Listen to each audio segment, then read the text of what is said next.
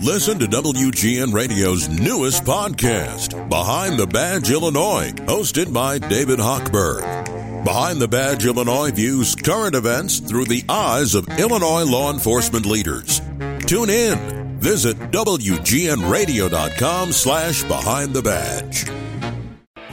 720 WGN. Did you see over the weekend the Unabomber died? Remember the Unabomber? My gosh, years before the September 11th attacks and the anthrax mailings, the Unabomber's deadly homemade bombs changed the way we mailed packages, the way we boarded airplanes. I mean, virtually shutting down air travel on the West Coast in 1995. Ted Kaczynski, born in Chicago, Harvard educated, a mathematician. He retreated to this shack in the middle of the Montana wilderness and ran a 17 year bombing campaign that killed three people, injured 23 others. He died Saturday. He was 81. He was found on the floor of his cell. They don't have a cause of death yet. But what can be learned from the way law enforcement handled the Unabomber case? Professor Thomas Mockaitis is Mockaitis. Hey, Professor, thanks for joining us. Professor Mockaitis, we appreciate you joining us. Is there something, sure. you're a historian, is there something that law enforcement or terrorism experts can learn from the way the Unabomber case was handled?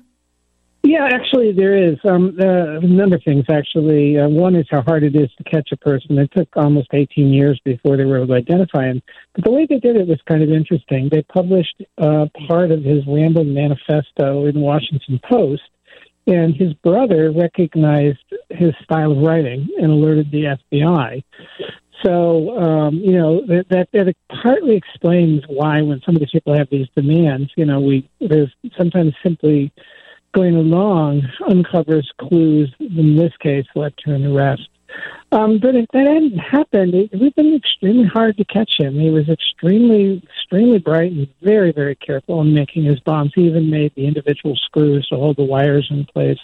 So it would be very hard to trace him. Um, you know, uh, he, and he was also in some ways the last of the old uh, idiosyncratic lone wolves, you know, not attached to any broad ideological movement or group, just his own particular quirky worldview. And I don't remember if it was ever explained why he did what he did. Well, yeah, that's the interesting thing. I mean, the manifesto showed that he had, um, you know, he had this phobia about modern technology and how it was impacting the way of life, our way of life. Uh, you know, there's some some of the people who examined him were convinced he was paranoid schizophrenic, but he was deemed uh, competent to stand to stand trial thing to remember, um, you know, this his work was rapidly eclipsed because the very next year um, was the Oklahoma City bombing. Um, the year, the, you know, the year before he was caught was the Oklahoma City bombing, and you know, then very quickly we we start to see the emergence of Al Qaeda after that, and so on.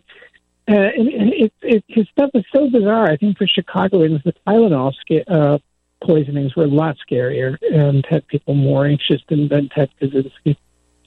In this day and age, would he be able, with the Unabomber, would, would it take that long to discover him when we have cameras in place? The very technology he was paranoid about obviously is now in place, yeah. and it would be hard to buy anything to make a bomb without somebody knowing where some of those ingredients were purchased. That's exactly correct. Not only is there more surveillance, but institutions, including universities, are much more aware and sensitive to suspicious packages. Um, you know, so we have that going for us. And of course, as you know, getting on an airplane now is extremely uh, more complicated than it ever was, even after Kaczynski. It was really 9 11 that, that made that sea change. Um, so, yeah, I mean, you know, it, the other is it's hard to imagine somebody like him resisting the temptation to use social media, which again, you know, gives gives given us a lot of information. Recent lone wolves generally, first of all, they've been attached they've been attached to a far right ideology, the most common ones, and they frequently don't mind dying in the attack. I mean, this is now the seventh anniversary of the uh, Pulse nightclub shooting. Um, he was taken out uh, and so on. And, and so, so you know, the, the Buffalo shooter was arrested. Pat, Patrick Crusius, you know, Paso was arrested, and so on. But every once in a while, you still get somebody like Ted Kaczynski coming along. The shooter in Las Vegas, to this day, we don't have any idea what his agenda was. That's right. And and often now we see that these shooters do leave manifestos, but they're rarely yep. given up to the public or rarely divulged any of the details. I know there's been a lot of talk about the Nashville shooter and why that manifesto hasn't been published. Well, there's no reason to because the main reason the, Janet Reno was was in fact uh, the attorney general at the time, and they decided I think that it, as a law enforcement technique, it was a pretty good move because it might get someone to recognize him. And that's what it is. Well, there's no point in publishing a manifesto of somebody you've already captured well, who was killed in the case of the Nashville shooter. The whole purpose of publishing his manifesto was to smoke him out. Um, and, you know, I follow, obviously I work on violent extremism. So, you, you know, you really, for example, when someone like Brenton Tarrant, who in the New Zealand mosque shooter, you know, published his manifesto. He could do it on his own, but as soon as he, he was apprehended, it disappeared. They take they take these things down very very rapidly now, because they don't want to give these individuals the airtime. Um, Kaczynski, you know, at his time, it was still broadcast journalism was largely, you know, network TV, and um, you know, uh, the newspapers were the main reason, main means of getting a message out. So, you know, today that all seems rather quaint, um, yes. but you know, a lot has shifted and changed in uh, in the last uh, thirty years. Thank you so much for joining us. I hope we can have a conversation again. Uh, hopefully about something more cheerful, but yeah. if I can be of help, don't hesitate to call me.